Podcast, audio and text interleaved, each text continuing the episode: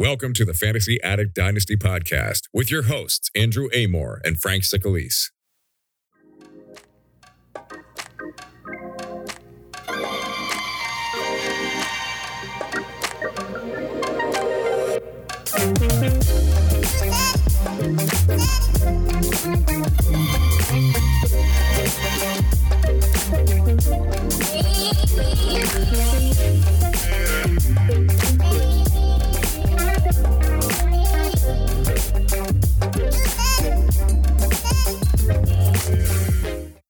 Alrighty, guys, welcome into the Fantasy Addict podcast. Um, Andrew is the host today. Um, Frank's been flat out with work and and uh, recovering from the big C. So, how you feeling, Frank? Good to have you in.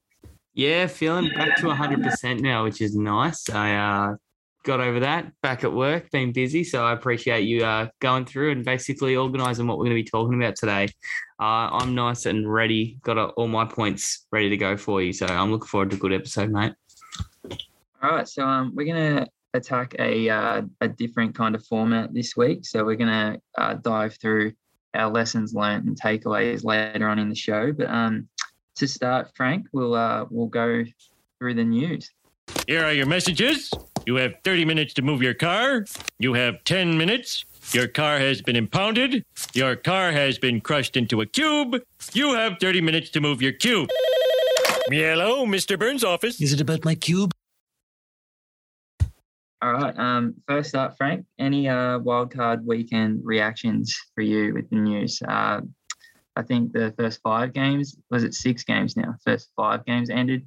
Um, any takeaways from today's today's games? Um, I'll quickly get into the one that's pretty obvious. Um, Tom Brady is still that guy. Um, wasn't massive numbers he put up uh, today, but got gets the job done. He's just a winner. Um, you know, we saw Pat Mahomes. He sent the Steelers home, pretty um, ex- well expected, honestly. Um, the Niners beating the Cowboys could be a little bit unexpected, bit of an upset, but I think both teams are probably evenly matched heading into it, and uh, they were just too good. I think the defense was good, and uh, they've got those, you know, good offensive weapons, even with Jimmy Garoppolo under center. They were a little bit too strong for the Cowboys. And uh, yeah, I think that was, you know, it, was a good wild card weekend. I mean, the Bills probably manhandled the Patriots, and then the Bengals ended up, you know, relatively convincingly beating the Raiders. But the Raiders did put up a good fight. They were actually, you know, really impressive as, you know, considering how their season started. Their season started really well. They had that really rough patch in the middle with all the controversies and stuff like that. And they finished the season really well. So to get close to the Bengals was a good effort. But uh, nothing too surprising in wildcard weekend, honestly. Nothing too crazy, but it was still uh, really entertaining. What do you think, Andy? Yeah, 100%. Um, I think uh, they should probably, um, I don't know, this could be hot takey, but I don't like the seven seven seed getting in. Like the Eagles and Steelers just weren't weren't up to it, in my opinion. Um, you know, the Chargers probably should have been in, but you know they they choked, so can't get into that. Um, but yeah, all round good uh, weekend of games. Um, yeah, the big one was the Bills. You know, curb stomping the Pats. That was a surprise to me. I um, I had a little sprinkle on uh, Patriots plus four and a half, and uh, that didn't that didn't uh, work out well for me, yeah, you needed point, you needed full plus 40 and a half. Yeah, um, also sprinkled Eagles uh, outright, but we'll, we won't get into that. Um, anyway, next next on the news is we're going to go to the uh, NCAA championship. The uh, Georgia Bulldogs, the Dogs won. Frank, did you watch this one or not really? I didn't have a chance to. I was stuck at work, so just one of those things where I just didn't get a chance to watch it. I will watch the replay at some stage. Um, hopefully look at some of the rookie prospects that are coming in next year. Um, I heard it was a really entertaining game. Uh, bit quite a bit of defense played actually. You know, normally we see college games they get out of hand very quickly. A lot of points put on the board quite fast, but both teams had really good defenses. So I think there'll be a lot of those defensive personnel heading to the NFL in, uh, when the draft season comes around. What what yeah, exactly was, did you find um interesting about the game? So for someone that hasn't yeah, seen it, just what's the main points? Would you reckon?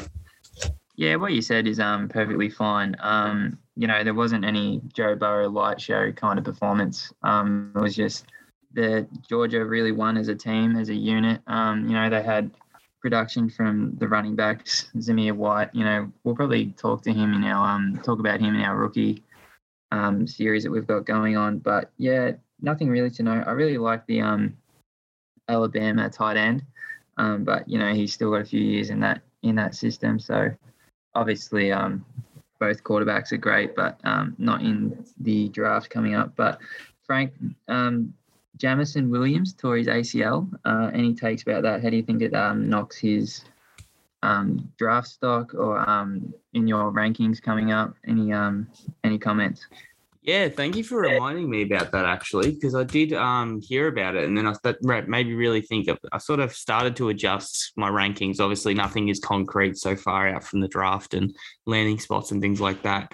With him tearing his ACL, I know a lot of people, a lot of film guys, really, really like Jameson Williams. They've got him quite high up in the likes of the Garrett Wilson, Drake London tier of wide receiver. I think now that he's torn his ACL so late in the season. I think it's going to hurt his draft stock. Um, it could probably means for him that he's going to fall out of that first round of the NFL draft if he was going to get taken there. I think that just means he sort of falls to maybe the back end of, you know, if you're playing in a 12 man dynasty league, you're probably back end of the first round, maybe early second round now, as opposed to being that mid to late first round pick if he had a good landing spot. So I think it just hurts his value a bit. Um, again, if you know you're a a team that's got a lot of draft capital, you know, you're not having to con- have players contribute straight away. It could be a sneaky pick at a discount as well. I think, you know, ACL tears, they, you know, repair quite well these days. Um, he'll be back performing just as good as ever. I don't have any long term reservations about Jameson Williams. Yeah, 100%. He was well on his way to a good game as well. It was real disappointing. I think he had like four catches for close to 70 yards um, early. So um, he was he was someone I was really interested in. I don't have many picks in the in the rookie draft, but I was gonna um, you know bring him forward as someone to look at. The receiving uh, class is obviously the strength, but um, yeah, I, I don't think you know don't really uh, fade him completely because you know it's an ACL modern modern medicine. He'll be back, but yeah, you have to move him move him down a couple of spots. If you had you know before this you had him with you know one of the receivers close together probably just take the take the healthy guy at the minute and um you know stay away from that injury. But um yeah, frank just drops in that tier yeah 100% um we'll move on to the uh, coaches that got fired frank. So um i'll just run through them real quick. Uh urban meyer we knew that from jacksonville. Mike zimmer got fired from the vikings. This is all good um, news so far yeah, exactly. Vic Fangio, Denver, Frank. He, oh, uh, fantastic. It's about damn time. Matt Nagy, the Bears, got rid of him. Oh, Christmas has come early. Yes. Uh, Saquon owners, we're rejoicing because Joe Judge, he's gone. Um, and then two controversial ones I thought was uh, David Culley for the Texans and Brian Flores from Miami. Um, any any takes here? Any uh, anyone? Well, actually, we'll go. Who was the most stiff, Frank? Oh, uh, Brian Flores, one hundred percent. Really, really hard done by. Um, I thought he's. I think he's a great coach. I mean, I would love for the Broncos to sign him, but um, I don't think that's happened. There hasn't been. He hasn't been linked there at all. But yeah, I think he's taken a relatively poor Dolphins team. I mean, the defense isn't too bad, but they've still got plenty of holes on the defense. They got the worst offensive line in the league. They got no talent, real talented running backs. The wide receiver room consisted of purely Jaylen Waddle this season because Will Fuller can't stay on the field and DeVante Parker shows up about three times a year. And yet they still almost made the playoffs, probably unlucky not to make the playoffs. With Tua Tagovailoa under center, who's shown flashes but can't throw the deep ball, and they still managed to win um, like nine games every year. Did you hear they're sticking with Tua? What do you do? You think that's a good move for Miami or not? Yeah, I think it would be. I mean, if you can get it, like it depends on what quarterbacks become available in the off season. You know, there's been all the Deshaun Watson rumors, and apparently that was that had a lot to do with Brian, Brian Flores. He wanted to get Deshaun Watson in. That's just what the rumors are. Um, if you can get Deshaun Watson, if you get Russell Wilson, if you could get Aaron Rodgers, you'd obviously do that. I don't quarterback is what wins you Super Bowls. Um, you got to get the best quarterback in, but I don't think you're going to find a better prospect. Look, I wouldn't spend my first round pick on one of the quarterbacks this year when you've got Tua there. He's probably just as good a prospect. He's already been in the offense. You can clearly win with Tua. despite some of his shortcomings.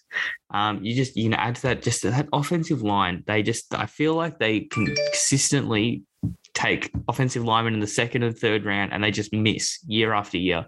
We'll have to get Matty Barbs on the show to go through exactly how terrible it is because they just pump draft capital into the offensive line and then you find out like two years later they've been cut or they can't, you know, get any snaps. It's really quite poor. I don't know if it's coaching. I don't know what's going on down in Miami. But I think Tua deserves another season as kind of Yeah. lackluster as it is. Yeah, no, I agree. I don't think I don't think that was the right move by Miami, but maybe they've got maybe they've got a plan, Frank. Um, I think the Tex Texans guy was really stiff. Like he didn't do anything wrong with that with that roster, but um, Yeah. you know, Aren't they trying to yeah, tank? Yeah, Aren't um, you trying to lose games? I don't understand. What I think he thought he did a good job. well, maybe they wanted to lose more games, and he won too many games, and they just uh they want to get rid of him. But Davis Mills looks all right. He- I thought he Yeah, coached like- well. I know, yeah. I think I think they kind of had a you know not a terrible coach quarterback combo there, but um, obviously they're looking for improvements. But other than them two, like you know, everyone else is fair enough. Nagy's had his go. Fangio the same. Urban Meyer was a donkey. Joe Judge sucks, and Mike Zimmer's girlfriend. If you haven't seen her, she's she's smoking. But he, yeah, he's he's had a Frank. He's like sixty, and it's it's ridiculous. But anyway, um, yeah, he's had his chance. He, you know, couldn't get into the playoffs. That's a playoff roster, and um, yeah, um, potential firings, Frank. I'm going to list a name. You tell me if they're out or not. Get Matt Rhule out right now. All right, that was the first first. Uh, Get first him name. out. Matt Rhule. He's garbage. Garbage. I can't stress enough. The man sucks. The team sucks. The quarterback sucks. He gives Sam Darnold the biggest leash in the world. They the whole the whole organization sucks. Trade Christian McCaffrey, get a first round pick or something. I don't know. Blow it up. Free DJ Moore. Continue. Yep, Sorry, enough. Andrew. No, you're right. Um, Pete Carroll. Oh, that's that's hard. That's hard because he's old and they play terrible football, and Russell Wilson just carries them every year, but they just keep winning. Um, and he's a Super Bowl winning coach. I don't think they'll fire him. He's just too old. Plays boring Mm, so football. you- Yeah, you think you think he'll get another go? yeah, he won't be gone. He'll be there next year. If, uh, I don't know. Maybe if Russell Wilson leaves, they he moves on. Maybe why would he stay? I don't know. Mm. But so you do think Matt Rhule is gone? Like he's done? Oh, I don't know. I don't know if he will be. I'd want him to be though. You just want him I think. yeah, I okay. think. I think he'll be there still. All right. Um, Dan Campbell from the Lions. Oh no, he's safe. I liked what the Lions were doing. I thought their defense was kind of underrated. I think um, they really they struggled offensively because they don't they didn't have any offen- like offensive weapons. They got TJ Hockenson and DeAndre Swift, but at wide receiver there was guys like Josh Reynolds and Kalif Raymond. We saw Amon Ra St. Brown come on late, but I think that was more a product of didn't- necessity. He had, a, he had a great last month there. He was, you know, buy him if you can, Dynasty. Um, Dynasty Ah. listeners. I- You wouldn't. You'd sell. No, no, I would probably sell high. Honestly, I think he was a product of necessity. I think T, we had they had TJ Hockenson and DeAndre Swift out, and that's like what I 15, 20, probably probably like twenty targets a game that just got Very vacated. flashes. Yeah, no, I think he's good, but I don't think he's not a like you know he's not going to. Yeah, be, he's not an. He's not He an. was like the is he? wide. He was like the top five wide receiver in the last like five weeks of the season. Like that's Mm. not what Amon Ra St. Brown is, but you're happy to have him if you took him in like the third round of your rookie draft last year. Yeah, if um if the price is right. Yeah, if the price is right, sell. If it's not, hold and just enjoy. I guess. Um, uh, next one is Ron Rivera at Washington. You think he stays or goes? Uh, I think he'll stay. I think they gave him a relatively long contract, if my memory serves me right. I think you don't Yep. sort of hire a veteran coach like that, and you know, you're there for the long haul. Once you you sign a coach like that that does have pedigree, it's been in the NFL a long time.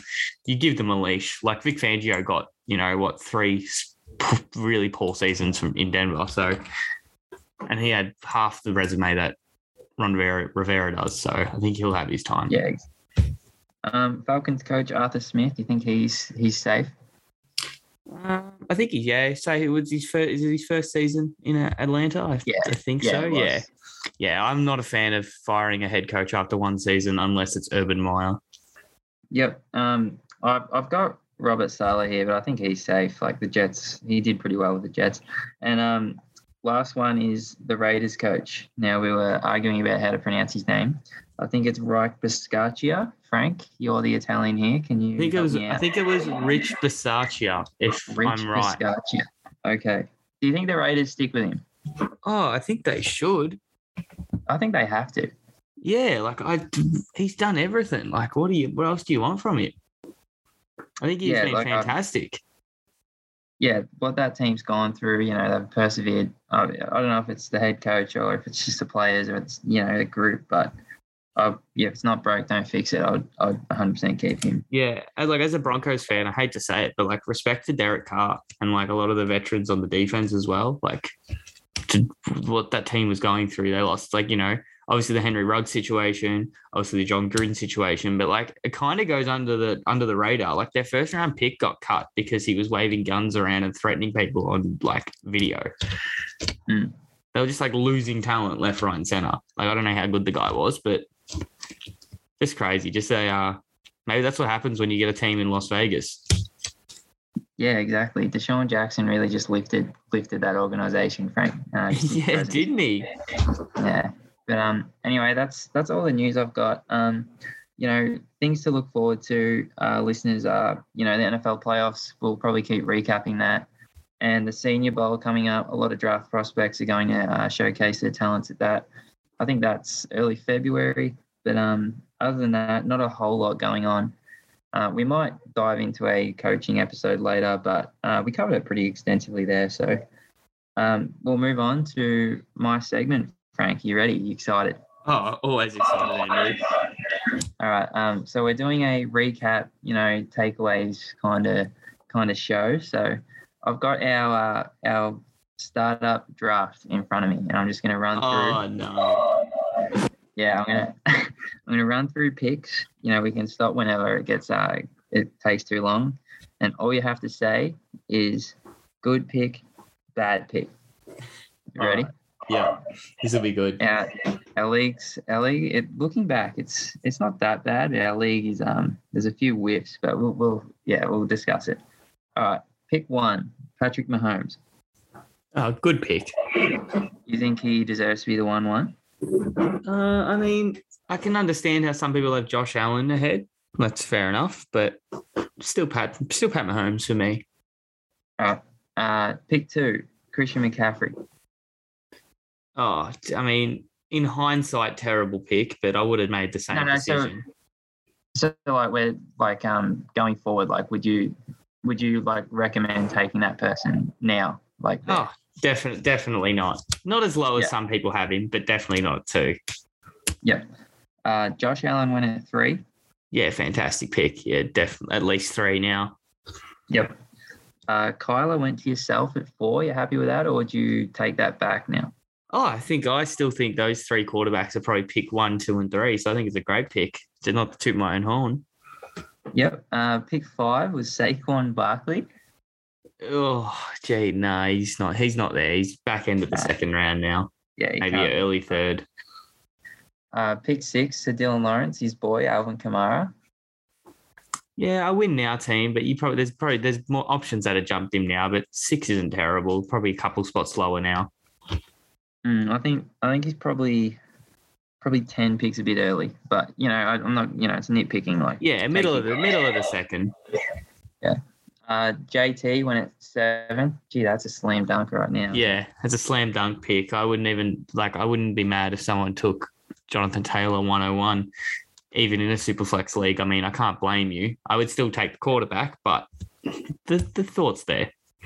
yeah, hundred percent. Gee, Matt, Matt nailed that one seven. I was I wasn't that high on JT, but there you go. Um, pick eight. Uh, Justin Herbert. Oh, great pick. He's higher than that now. Yeah, hundred percent. Um, so the first round's not too bad for us for our Yeah, we'll we'll go through the second round. Yep. Um, Dalvin Cook. Yeah, he's a little bit lower than that now, but he's still all right. I think he'll bounce back. He's available. If if any of league mates are listening, Burjo has made him very available. um, Lamar Jackson. Yeah, Two. good good pick. Good pick. I'm in. I'm in on Do Lamar. You have him in your top five? Um probably have Dak ahead of him. Dak. Probably. You'd have Joe Burrow now, or not really? That's tough. That's tough because Joe Burrow's had a really good year, and he's got Ja'Marr Chase, so he's just got and Tee Higgins. He's got awesome weapons going forward. Um, yeah. But Lamar Jackson, I don't want to easily forget what he did in his MVP season. Yeah. Um. So we got Jay Jetters at two three. Don't need to talk about that. He's he's probably the wide receiver one or two. Depends if you like him or uh, Ja'Marr Chase more. Um. I took Dak at two four. Is that a bit early for you taking for your liking, Frank? I mean, you probably have Joe Burrow slightly ahead now, but still, a, still a good pick. I love Dak. I think he's a fantastic quarterback. Couldn't get the job done though this week. Um. Then it went uh, three running backs off the rip here. So it went Derrick Henry, Cam Akers, Nick Chubb. All too high for you right now. Yeah, you probably the probably the likes of DeAndre Swift, Javonte Williams are probably ahead of those running backs now. Um, yeah. you know, obviously Cam Akers much lower than that due to injury, but you know, Mhm. if it wasn't for the injury, he'd probably still be there. On in my mind, I don't know how the season would have gone. Yeah. But yeah, just a few running backs have leapfrogged those guys, but those guys haven't moved too far down. You know, around t- two rounds maximum they've dropped. Um, then this pick proclaimed as worst on draft night by a few in the league. Uh, Travis Kelce at the back of the second round. Yeah, Um, shocking pick. Yeah, just, I think, it, the I way. think it, was, it was bad when it happened. Now he's a year Yeah. older. Yeah, I don't know what Wheels does with him to be honest. Like, uh, anyway, we'll move on. Um, Najee Harris three one. I think I think you can take him way higher than that, listeners. Yeah. Oh, sorry. He's he's another running back with DeAndre Swift and Javonte Williams. They, those rookies that are now above those are three veteran running backs for sure. They'd probably be ahead of Saquon as well, who got taken at the 105. Yep. Then um the Amore brothers. Joel's not here tonight, but um he's here in spirit. We uh we took three wide receivers off the rip here. AJ Brown, DK Metcalf, Tyreek Hill. Frank, rank those players. Would you take them higher or lower than what we did in this draft? Um, I think they slide in right where I would have them still. So Yep. like good picks. I think. I think Tyreek Hill still just gives you that massive upside. DK Metcalf and AJ Brown same as well, but they're the young, they're the young, uh, you know, more unproven, but they're still pretty proven um, players. Yeah, about there. I think that's a good, still a good value. Yep. Um, I'd still have Tyreek one, Brown two, Metcalf three. I think. Yeah. yeah, yeah. yeah, I would agree with that. Yeah.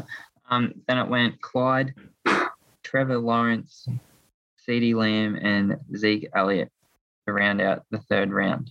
Too high, too low on any of those. Clyde and Zeke are lower than that now. And uh, CeeDee Lamb's probably there. He could be a little bit overrated at the moment, CeeDee Lamb. He hasn't um, quite put up as many fantasy points. He looks the part and, you know, but he hasn't been super inspiring. He's sort of just been there and you're like, you know, he's good, but is he going to put up the monster numbers you expect? And, you know, if you were to go try and trade for CeeDee Lamb, you'd, you're giving an arm and a leg. Well, he went at wide receiver five in this draft. Is that? Would you have him in your top five? Yeah, no, I probably don't. He probably falls just outside of that. Yeah, yeah. Um, I don't know. He's got got so much talent, and it's just I think that Dallas offense is almost like too good. There's just too many people. Yeah, they Um, feed they feeded a lot of mouths. Yeah. Um, Trevor Lawrence, we've talked him talked about him. Um, you're still happy taking him? What one, two, three, four, five, six, seventh quarterback off the board? Seventh is probably a little bit high. He's still probably he's probably about ten now. Yep. Probably a couple fair. quarterbacks have um jumped in front of him. As, dis- Um, as disappointing as? Jalen Hurts was, I think he's still ahead of Trevor Lawrence. Is that controversial? Oh, it's close. I, I, I mean, he kind of su- he kind of sucked today, so everyone's a bit sour on him. But he dragged that team kicking and screaming to the playoffs. yeah, like I don't know. Um, uh, yeah, you have to take Trevor, I think. But just that conversation, like you go 12 months ago, that conversation wouldn't even happen. Now it's like a, Yeah, you'd be laughed at. Yeah. Um, but uh, we'll go we'll go a few more rounds here. So Stef Diggs, uh, four one. You think that's that's fine, or he's, he's getting Yeah, a bit older? Good, good, good pick. I think um, you know, if you're going after a veteran wide receiver in the draft, good pick. Um, Frank, if Stef Diggs and um, what's his brother's first name? Trevon. Is that is that right? Yeah. If they went one on one, who's who's winning? Oh, give me Stefon Diggs. Trevon couldn't cover him. Gee, hot take there. All right. Yeah. Uh, Stef Diggs. Uh, Kyle Pitts uh, is the second tight end off the board. Is that is that accurate? Yeah, yeah, he's still he's probably the first tight end off the board. Even though he was, I don't know, he feel like he's disappointed owners, but he just didn't have any touchdowns. He probably had like Mm. essentially a pretty historic tight end season for a rookie. Put up a bunch of yards, bunch of catches. Just didn't. He's had the one touchdown. So if he gets a few more of those, he would have catapulted himself into a tight end. You know, top five tight end finish. He just fell outside of that. He's he's the real deal. He's exactly um, you know, what you were looking for. He's exactly as advertised. Yeah. Um, then it goes Aaron Jones, uh, Calvin Ridley. Uh, hope he's hope he's going all right. Uh, DeAndre Swift, George Kittle. Gee, you had a you had a bit of a run here, Frank. Here's all your players. Um, talk me through it. Yeah, you're happy with where you where you got them? You'd recommend taking them there, or um, yeah, Yeah, Aaron Jones, DeAndre Swift, and what was the other one? George Kittle. George Kittle. Yeah. Yeah, George Kittle, a little bit disappointing the last probably three weeks. You know, your fantasy playoffs, he let you down. But not again, like not to get around myself. Hell of a pick. DeAndre Swift in what, the fourth or fifth round? I'm the Yeah, man. middle, middle of the fourth. That is that is a nice. That's a sharp pick. Would you take? Would you still take Ridley in the fourth, or you think this this has to bump him down a few spots? Nah, you gotta he's gotta he's gotta be lower, sadly. Like you said, oh. I hope he's doing well, but he's got to be lower than that. You don't know if he's coming back. But there's also That's saying the there are also rumors saying that he wants to, you know, get out of Atlanta. He wants to go to a different team. But again, it's all just rumors. You don't know what the go is. But I don't know where else. Like, I've, I think he's supremely talented, so I think he can land in pretty much anywhere and still be good. But in Atlanta, he's by and like by a huge margin the number one. So Yeah, no, hundred percent. Um, then we got Antonio Gibson four seven, Davante Adams four eight. Uh, I think Adams should be way higher. Uh, I can't believe he fell this far in our draft, to be honest.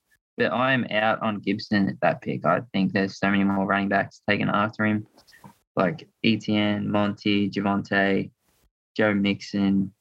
Um, yeah, I think I think Gibson's in that like Josh Jacobs, Miles Sanders kind of tier for me, but I don't I don't know where you where you sit on that.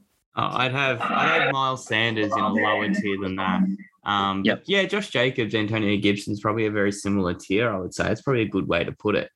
Um, Davante Adams, yeah, way too low. But I think that was when we drafted. You got to remember that was like peak. Aaron Rodgers is going to sit out. Aaron Rodgers is getting traded. Oh, that's Aaron Rodgers right. isn't going to play. So yeah, massive discount on draft day. So yeah, really, even with even the fact that he's 29 years old and he's just he's just a walking touchdown every week. Mm. If yeah, if Adams and Rodgers stay in Green Bay, like if this is just like a pump fake, they're getting traded kind of thing.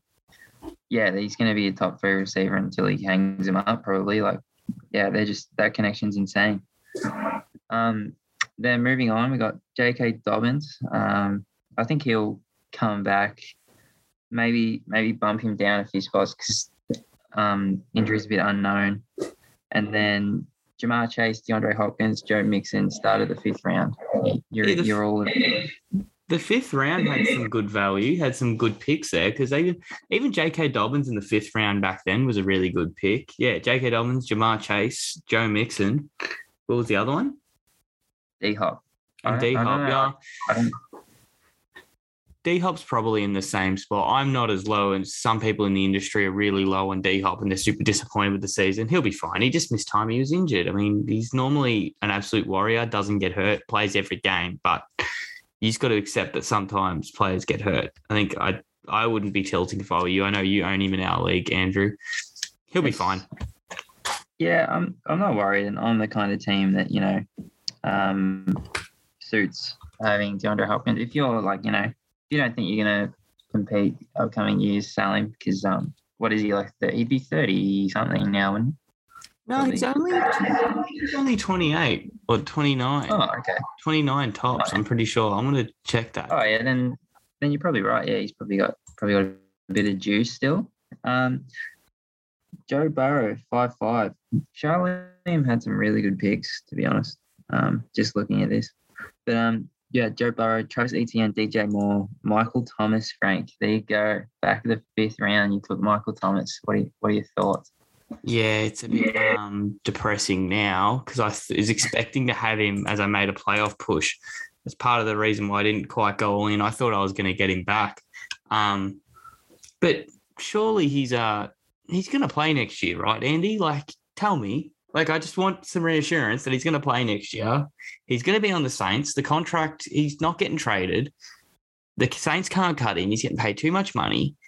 He's about what a I feel like four years removed from his ankle injury. He's got to come back. He'll be the target hog. He's got to be good, doesn't he? Please, just that's all I want. Just give me the reassurance. Yeah, he'll be back. I just it's been so long since I've seen him. Like I like if we didn't play Dynasty what two three years ago, he would have been he would have been wide receiver one off the board probably. Oh, he know. was. Yeah, he was going inside the first, you know, eight picks like consistently. He's really Yeah. burnt you after that, That's insane. But um, but Yeah, so way too high. Still, fifth round's way too high if we were to redo the draft. oh yeah, no. I don't, oof, gee, I don't know where I'd take him. I, I, I wouldn't touch him with a ten foot pole. Like I just can't trust that. But um, yeah, I don't, I don't know. You're the Michael Thomas guy. Where would you recommend drafting? Eighth round, ninth round? Uh, yeah, it doesn't sound. That just sounds okay when you say it like that. But I, yeah, I wouldn't know who who'd be going around him. I mean, he's still ahead of Yeah. guys like, uh, like you know, guys that probably went similar in the draft. He's ahead of Allen Robinson. He's um, who else could he be ahead of? Mm. Trying to think. Yeah, he's probably similar. Like it's gonna sound. I don't know. Maybe because I have him, I'm sort of overrating a little bit. Like he couldn't be too far behind Amari Cooper, could he? Like he's in Yeah. Amari Cooper's could be. I doubt it. Could be cut this off season again. Highly doubt it. But he doesn't have a contract going into next year, and he's going to be, you know, Mm. 29. And Michael Thomas has had a much higher ceiling than Yeah, Amari 100%. Cooper previously. Last time he played football, he was better than Amari Cooper. So Mm. He's a really Yeah. tough one to rank. You can have him if you had him way lower than me. I wouldn't blame you if you had him, you know, even higher. I mean, just about how much glass half full, glass half empty kind of person. Yeah, absolutely. Um, so that's the first five rounds, Frank. I'll just highlight a few, you know, interesting ones. Um, Deshaun Watson in the sixth round. You all about that now, or are you still just uh, avoiding that situation? Yeah, sixth round probably where he goes. I mean, like he you didn't get anything out of him this year, but if you're not trying to win, I mean, it's a good pick, but you you got nothing. You got nothing this year. So I don't know. There's players that you could have got that would have given you something, but yeah, if you don't need if you're not trying to win games, go right ahead. Mm. Um, Darren Waller, Austin Ekeler went in the sixth round. You still, um, you know, condoning that pick? Yeah, Ekeler probably goes a little bit higher, I'm guessing, because he's in that he'd Yep. similar to I mean, like Alvin Kamara has sort of done it more consistently over his entire career, but Oh, is there much Ekeler. difference? Is there much difference Yeah. between Ekeler and Kamara and Mixon? No, no, you got him You'd like two him- rounds later. Like, you'd have him like second round, would you? You'd have him way up there. Not second, probably third or fourth. You're probably fourth where you've I got mean, Joe yeah, Mixon. hard to argue. Like, win now, team. Go get Austin. He'll be he'll be good for you know two more years. So, um, yeah. Um, Chris Godwin in the seventh. You'd probably have to bump him down now, or Oh, he probably ends up. I think he ends up back in the seventh. I think he was going to creep up with the season Yeah, no, putting together. He was he was a top ten receiver, and then you know probably going to get a long term deal in the off season, whether it was at the Bucks or whether it was elsewhere. Lock him in somewhere as the alpha. But Yep. yeah, ACL probably puts him back into the seventh round. I mean, he'd probably be ready for this you know regular season next year. and then right there with him was Allen Robinson, seventh round through high, or um, burned me Allen Robinson way too high. gonna he's shot, he's terrible. I don't even know what I'm going to do with him. I've had a few offers and stuff like that of a couple of teams trying to buy low on Allen Robinson. I might even let him do it. I don't Yeah, know. went- He just looked like he hated football. I would too if I was coached by I would would too if I was coached by Matt Nagy my quarterback was, you know, Andy Dalton for half the year. Yeah. Well, you took um, A Rob and Chris Godwin. So, I mean, one good pick, one bad pick. Yeah. Um, I know you want to do that. Andrew, go ahead. I give you permission. Let me know where I took Deebo Samuel and traded him to you. oh, I was going to bring him up, but he's like too good of a pick to um to uh, bring up, and he he is so dense. He's so far down this draft board. I think I think we If- took him. You took if it's double 12th digits. round. 12. Oh, I'm the man. How good am I? Yeah, that's insane. Um, but yeah, so just to highlight some uh, picks that happened in our league. Uh, Cooper Kupp went nine six. Oh, Um, Jaylen Waddle eight four. That's uh, Javonte Williams seven seven. Tee Higgins seven six. Um, yeah, listeners, you're not going to get these players at at this type of range. But um, yeah, that'll that'll do for the um this segment. Frank was just good to uh, reminisce and stuff. Um, yeah, thanks for that. That was really good. But before we finish up, Yes, go for it. one little takeaway from what you just said. Did we notice that they were all uh, rookies or second year players, like young players? They just they just go up in value. Like I mean, you know, it's hard to just accept that you may not win first year out of the gate or second year out of the gate, but you're just accumulating so much value by taking those, you know, those second year players. A bunch of those guys are going to be inside the first five rounds now, pretty pretty Yeah, I was safely. gonna, I was gonna say we'll start. Um, you know, our little, our, what our show is about. The um takeaways, what you learnt, and we'll start it with just reading that draft board. Like, what do you think is the um, what did you learn from startups, or what what should listeners take from this and go forward with it? You think it's taking those young players? Yeah, well, it's this. could- It's probably a good way to segue into what I wanted to say, actually, Andy.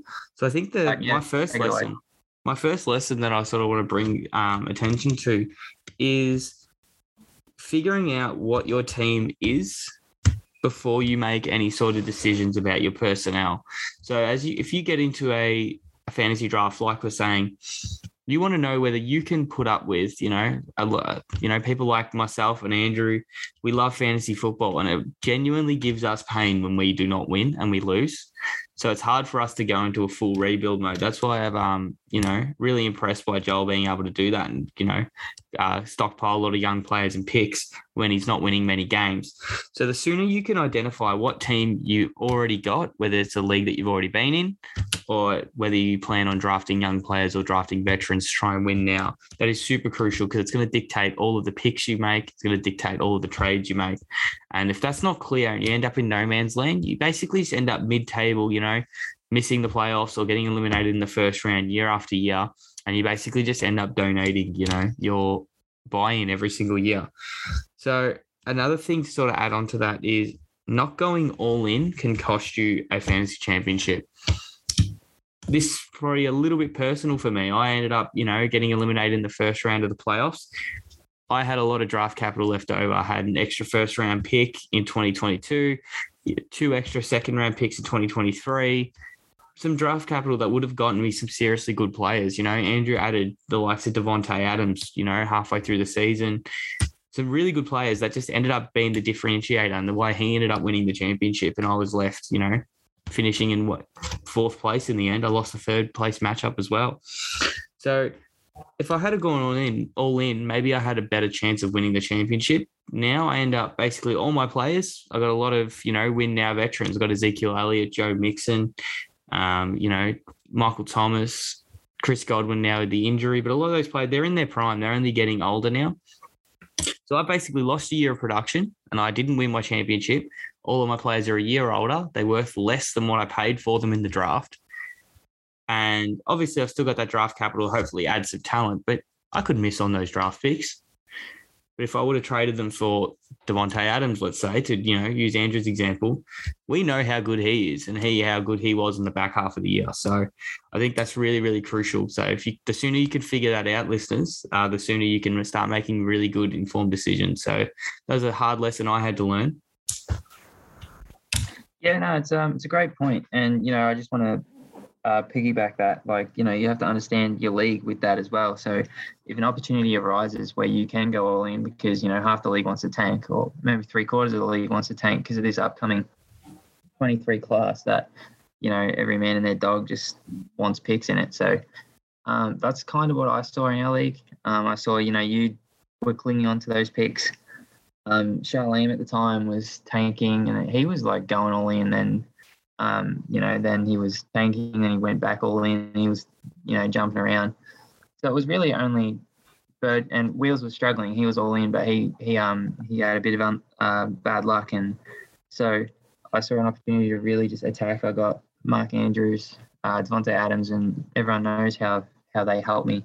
So you know, if you can um, read the room kind of and see what direction your league's going, and then really pounce, but don't like leave it too late because if you're what three and five, you're probably you know cooked anyway. So um, yeah, Zig, um, zig when everyone zags.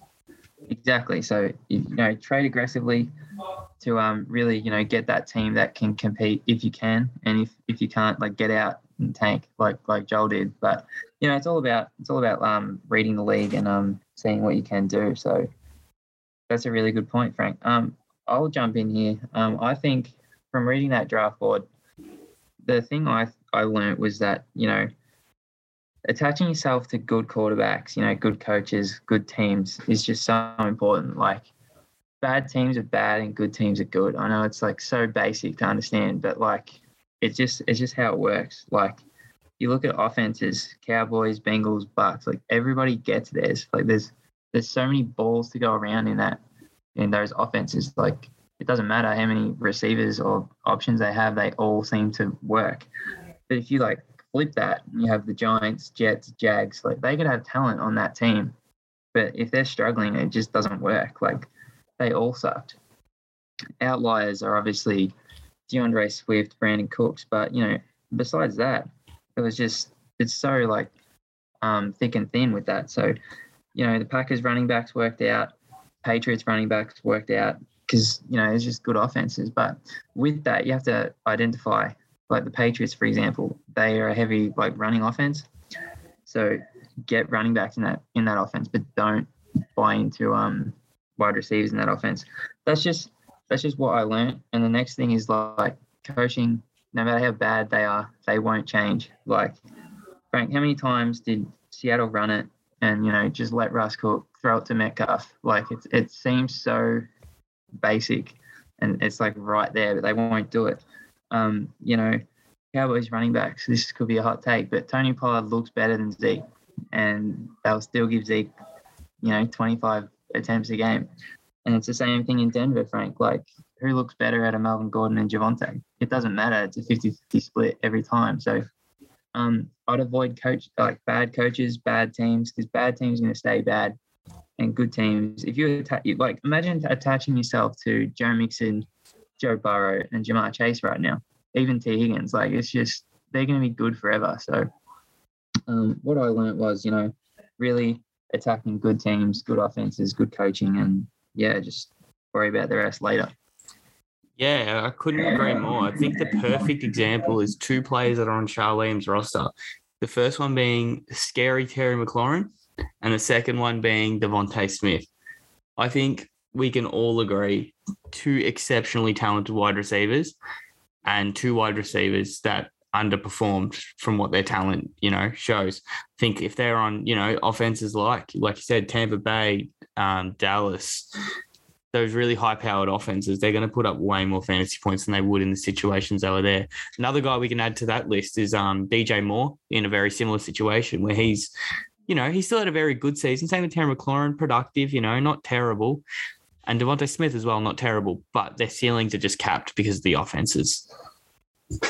Yeah, hundred percent. Like, um, you know, I didn't think Leonard Fournette was very good at football.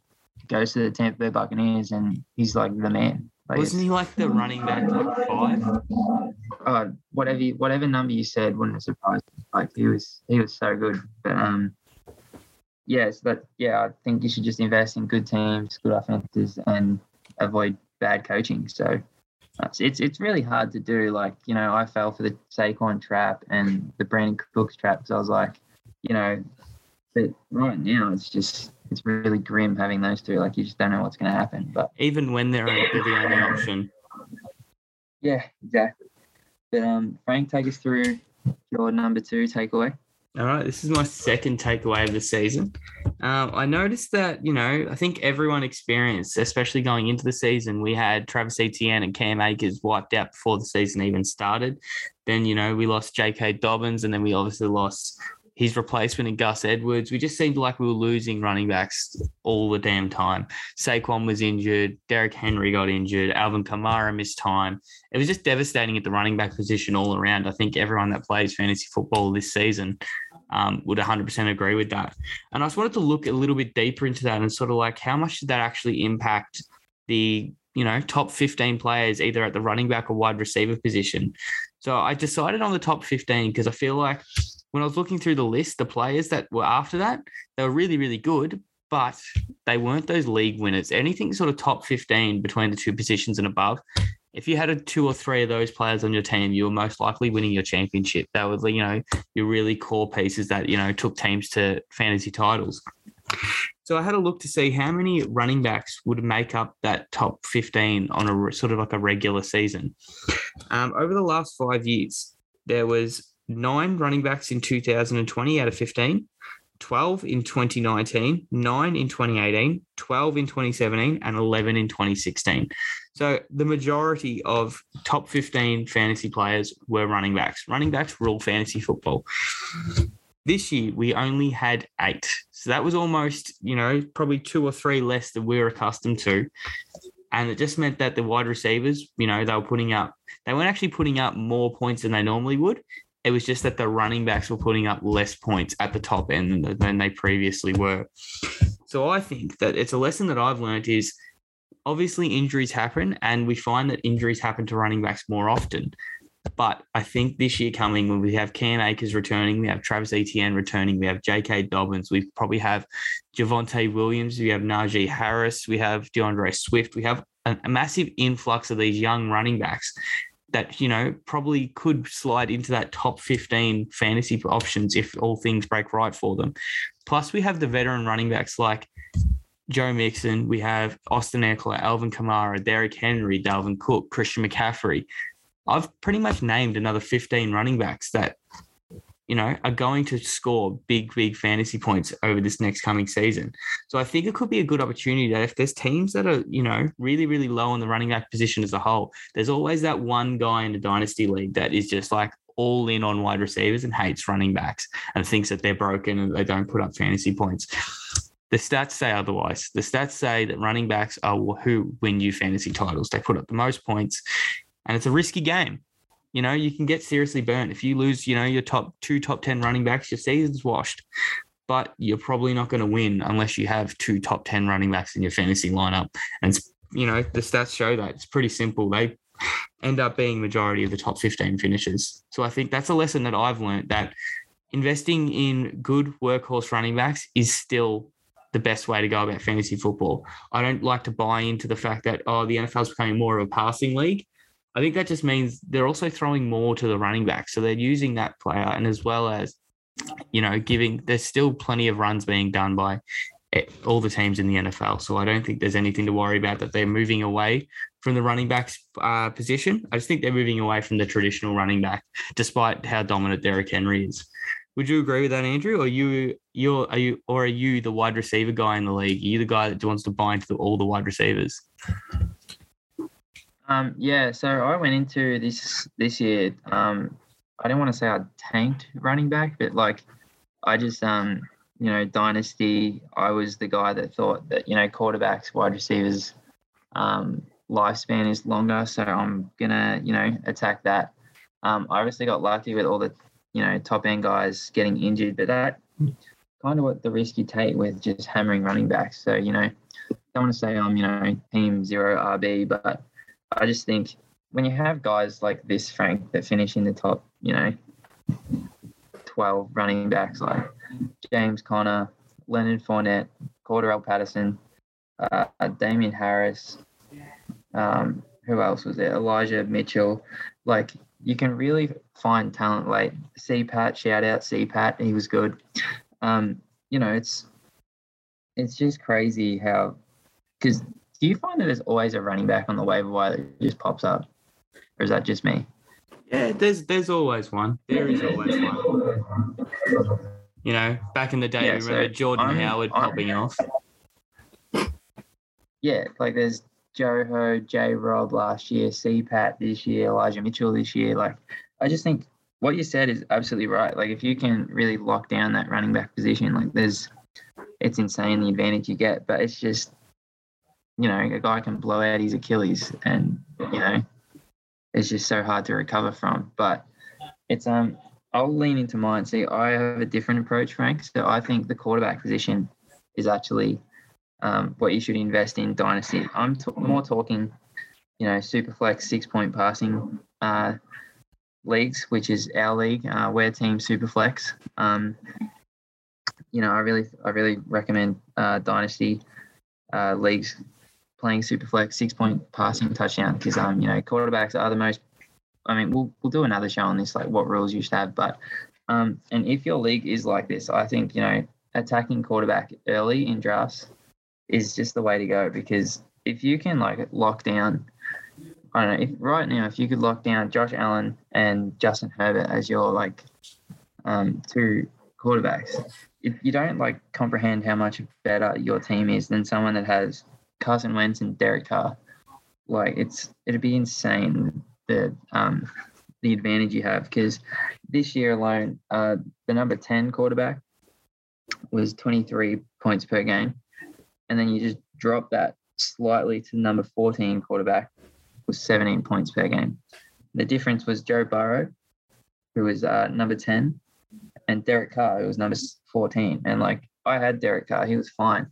But when I lost, so this is how I learned this. I, I had um, Dak Prescott and Russell Wilson as my quarterbacks, and Russ Russ was kind of bad, but he he was good in uh, in at the end there and really helped me out. But when I lost Dak and Russ, and I had to play Derek Carr and Baker Mayfield, I was bleeding games like no other. Like I think quarterbacks in this dynasty, if you can just lock them in, young quarterbacks, I just think it's it's the bigger advantage than running backs right now, Frank. Um, I don't know if you agree or you don't agree, but um, I definitely think quarterback and running back is is the most valuable because um, wide receiver is so deep. Like you can get so much talent down the draft board, but um, yeah, I think if you can lock down quarterback, lock down running back, uh, I think you'll be set. So that's that's what I've learned. Yeah, I definitely don't disagree with that because the your quarterback position, especially in a six point passing touchdown league, then give you a massive advantage. I think the way you explained it with the difference between Joe Burrow at 10 and Derek Carr at 14, I think that perfectly sums up the point we're trying to make. That, you know, you would think, oh, the difference between, you know, the quarterback 10 and the quarterback 14 in a super flex league isn't going to make that big of a difference. But if you're trying to make up, you know, 15 to 20 points on your opposition because they've got, like you said, they've got Josh Allen and Kyler Murray, let's say, they're going to be next to impossible to catch with the rest of your team. So I think investing in those quarterbacks early in your drafts is probably the easiest way to do it. Trading for those players is incredibly difficult if you have a league that, you know, values the quarterback position. I think it would be I don't know what I would have to give up if I wanted to trade for Josh Allen off of Burjo, but it would just be so so much because they are so valuable. Yeah, exactly. Um, that's the point. Like in a rookie draft, if you if you take uh, Matt Corral, Kenny Pickett, and they show anything early, like you could get so much for them, like in Dynasty. And it's just the value of that quarterback position in these leagues, in Superflex, six point passing touchdown leagues, like quarterbacks, so valuable because once like there's only 32 and once the draft happens and you and just say you've drafted Wentz, Carr, Tannehill, all fine in in uh you know redraft leagues because you know you can hit the waiver wire if they're if they're shit, and you can just get someone else. Like you could get uh, who was really good. Like you could get Jalen Hurts. Um, you could get I don't know Mac Jones. He could fill in a couple of weeks. Jimmy G. But if you ha- if you're locked into them in dynasty right now, it's just a tough road ahead. And um, I think you should really just lock down that quarterback position, not even think about it.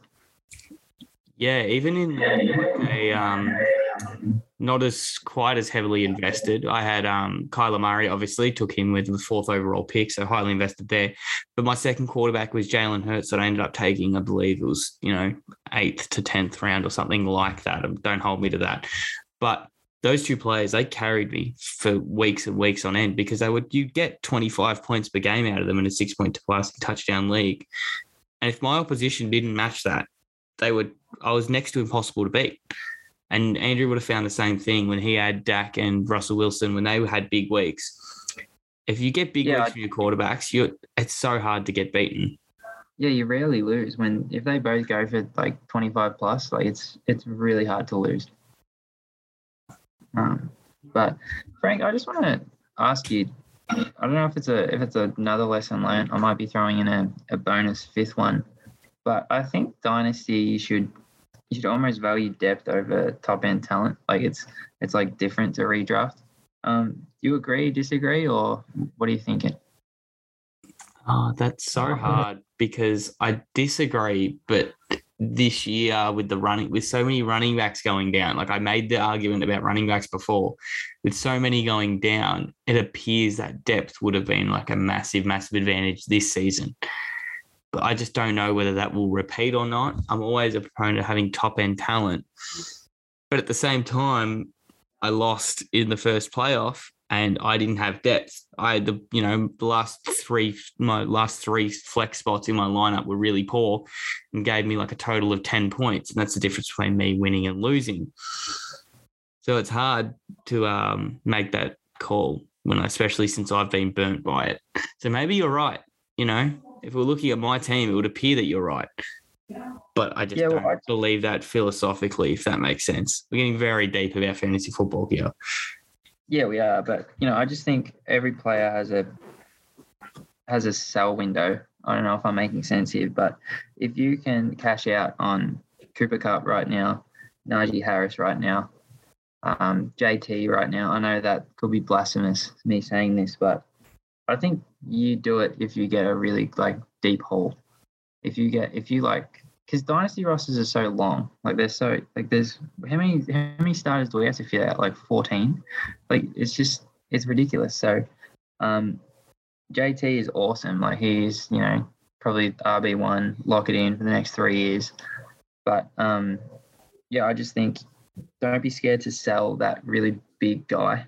Um because if you can get a really deep roster, you know, especially with COVID, I don't know how long this COVID's gonna linger and injuries and stuff. Um I just think depth is awesome because if you like, I had like Melvin Gordon, who I I didn't want to start, but he became valuable for me, like just plugging in and you know playing his role. So, like, I, yeah, I think I learned that depth is, we'll say, just as important as top top end talent. Frank has that. Yeah, just as important. I think good way to go about it. Um, I got two things to say actually. Are you just are you quietly trying to plant a seed that you want to buy Jonathan Taylor off me? And secondly, I think depth is important, but I don't think you have to have depth at the beginning of the season. So remember when you were talking about how you took advantage of situations that came up in the league where teams decided to pack it in and you were able to buy Davante Adams being able to pull the trigger at the right time is so crucial because I don't think it's worth paying up for depth that you don't need. If you play in a really um, active league, you can make a trade on any given week. Like if you're not playing in leagues like that, it's not worth it. So because I know that we play in a really, really good league and I'm so happy about it because if there's an injury that happens on my team, I know that I can message any single person in the league and I'm going to get a response and see if I can trade a player. And I think that's important. So I don't know about pay, yeah, paying up beforehand. I'm not a fan of, but paying up if you need the depth after the fact, I think is a good idea. But you do have to make sure you have enough value on your team. So that's why I think value accrual is so important. Yeah, well, um, 100%. Do you do you agree with like selling selling you know uh, messiah players like the absolute you know can't touch players at their highest peak, or do you think right amount like? We'll, we'll get um, you know roulette table here, Frank. Do you do you ride the red heater or do you do you get off when you can? You, you take your money. Um, that's so hard for me to say because I'm the Jonathan Taylor owner. I would if I wasn't in a position to win the league next year. If that makes sense. Yeah, So it's like it's yeah, Yeah. it's really hard.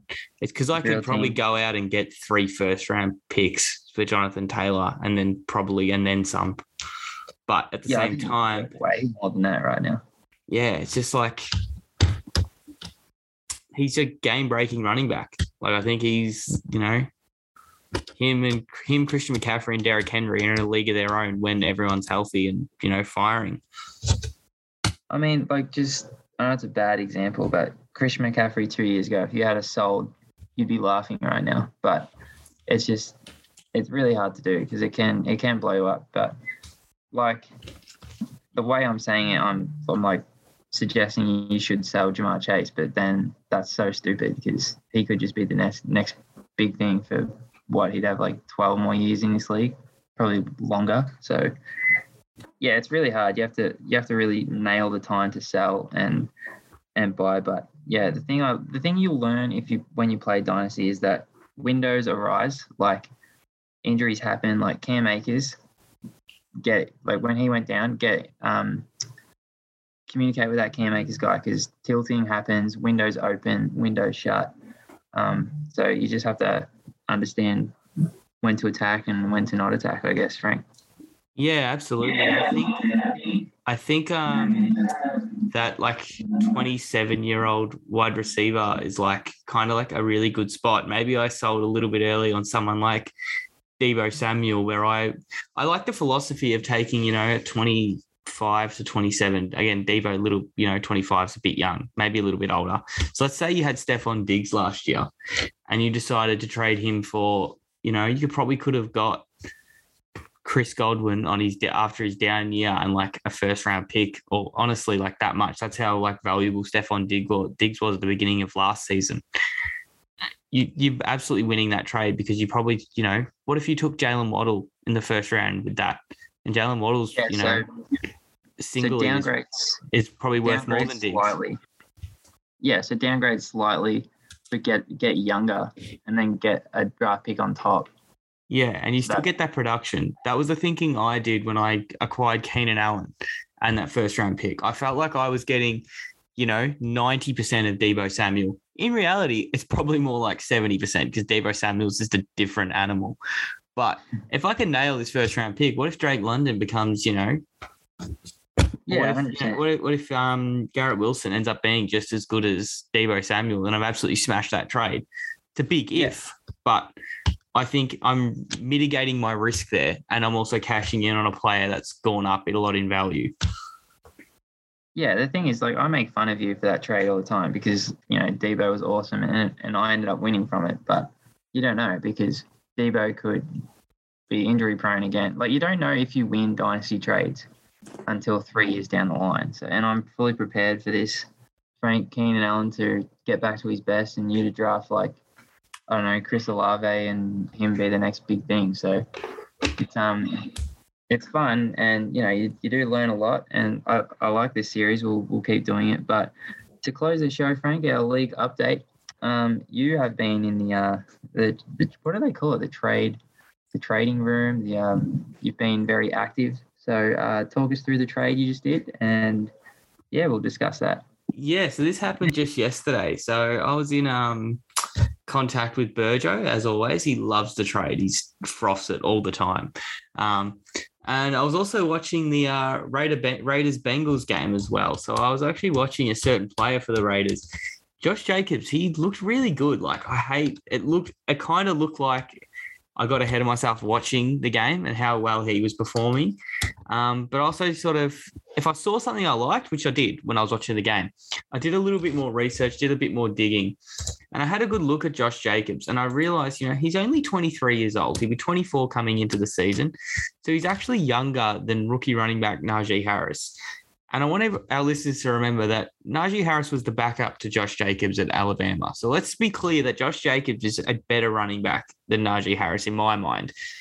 But I think Najee Harris gets all the work. Let's if we're talking dynasty value here, it's not even the same stratosphere as Najee Harris. But if we're talking talent wise, I think Josh Jacobs is a better running back talent they also threw him the ball a whole lot more. So each year, his receptions have actually increased every single year, and he ended up getting a bunch of targets. Jalen Richard barely saw the field this year, which was um, really good to see. I think Josh Jacobs is the better running back. I think he can handle the workload. He does get banged up a little bit, but he does manage to stay on the field. So I was able to get that running back, hopefully for the next probably three years. I'm thinking he has a fifth year option for I believe it's not ne- not next season, the season after. He has a fifth year option. So hopefully they pick that up. And if they don't, it's possible that they re-sign him or he gets signed somewhere else. I don't think he would get signed anywhere else to not be the workhorse. I don't think he would get signed as a complementary piece. I think he's proven in the NFL that he's good. Um, he finished in his first few seasons. So I believe he finished as the running back 21 in his first season. He also finished as the running back eight the next season and he finishes the running back 11 this season. So I think he's very, very underrated in terms of that. So the fact that I only had to pay a 2024 first round pick, can we just like contextualize how far away that pick is? That's three seasons from now. Burjo won't even have a player for three seasons, and I get Josh Jacobs for the next three years. If he signs a four year extension in Las Vegas, and he's the guy for four years, even if he's not that good and he finishes the running back 15. I get to plug him in my lineup every week for the next three years. Like I, there's there's just the risk reward ratio there is I feel like it's totally in my favor. Um, you know, maybe in six years' time we find out that that first round pick ends up being you know the next top five wide dynasty wide receiver, but that's probably the only way I lose. Would you agree with that, Andy? Yeah, hundred percent. Like I'm not the biggest Josh Jacobs guy. I'd probably have Clyde over him, Etn over him, Dobbins over him. I don't know if these if this is hot takes or not, but like Monty is probably over him for me. Um, I'd have AJ Dillon over him, I think. But you know, I think Burjo's falling into the trap of you know getting obsessed with draft picks, and because you know he's looking at his aging team and he's like, oh shit, I need to I need to sell everybody. But that's just I don't know. I think he's better off trying to run it back and, and win again. But um, I don't know.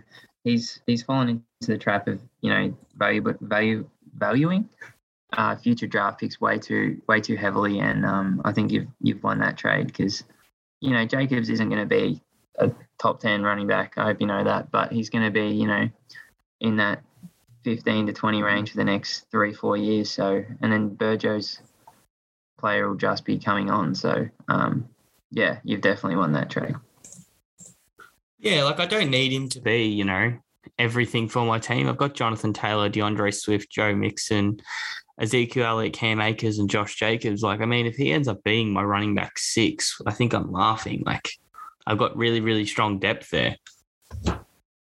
Yeah, that, that running back room is actually actually real scary. Like, I need um Deebo to get some running back eligibility for me to um compete with that. But you know, you obviously got better as a team, and um, I think I think the podcast will be competing again next year. Touch wood, Frank. So yeah, yeah I'll we'll see, see you. In the, I'll see you in the granny. Yeah, exactly. Um, yeah, that, that's all we got today, guys. Um, thank you. Hopefully you learned something as well, and you can reflect on the year that has been, and um, yeah, hopefully me and Frank talked um, a bit a bit about our league, but then a bit you know you could uh, reflect on your league as well and and learn the same kind of things. So, uh, Frank, what's going on in your week? Anything exciting? Nothing at all, man. Straight back to work tomorrow, and then uh, yeah, pretty regulation week. Probably go out on the weekend, so that'll be nice. Anything exciting in the life of the Amores? Um, no, I'm heading back to the US this week, so we'll um, we'll set up camp back there and keep the podcast going, hopefully. So, yeah, um, all good, all good here. Perfect. I'm looking forward to it, mate. You have a great night. And thanks again, listeners, for tuning in. Have a lovely one. All right. Thank you. Thank you for listening to the Fantasy Addict Dynasty podcast. Follow the podcast on Instagram at NFL Fantasy Addict. And be sure to subscribe to the show on Apple Podcasts or Spotify to make sure you don't miss a second of the action.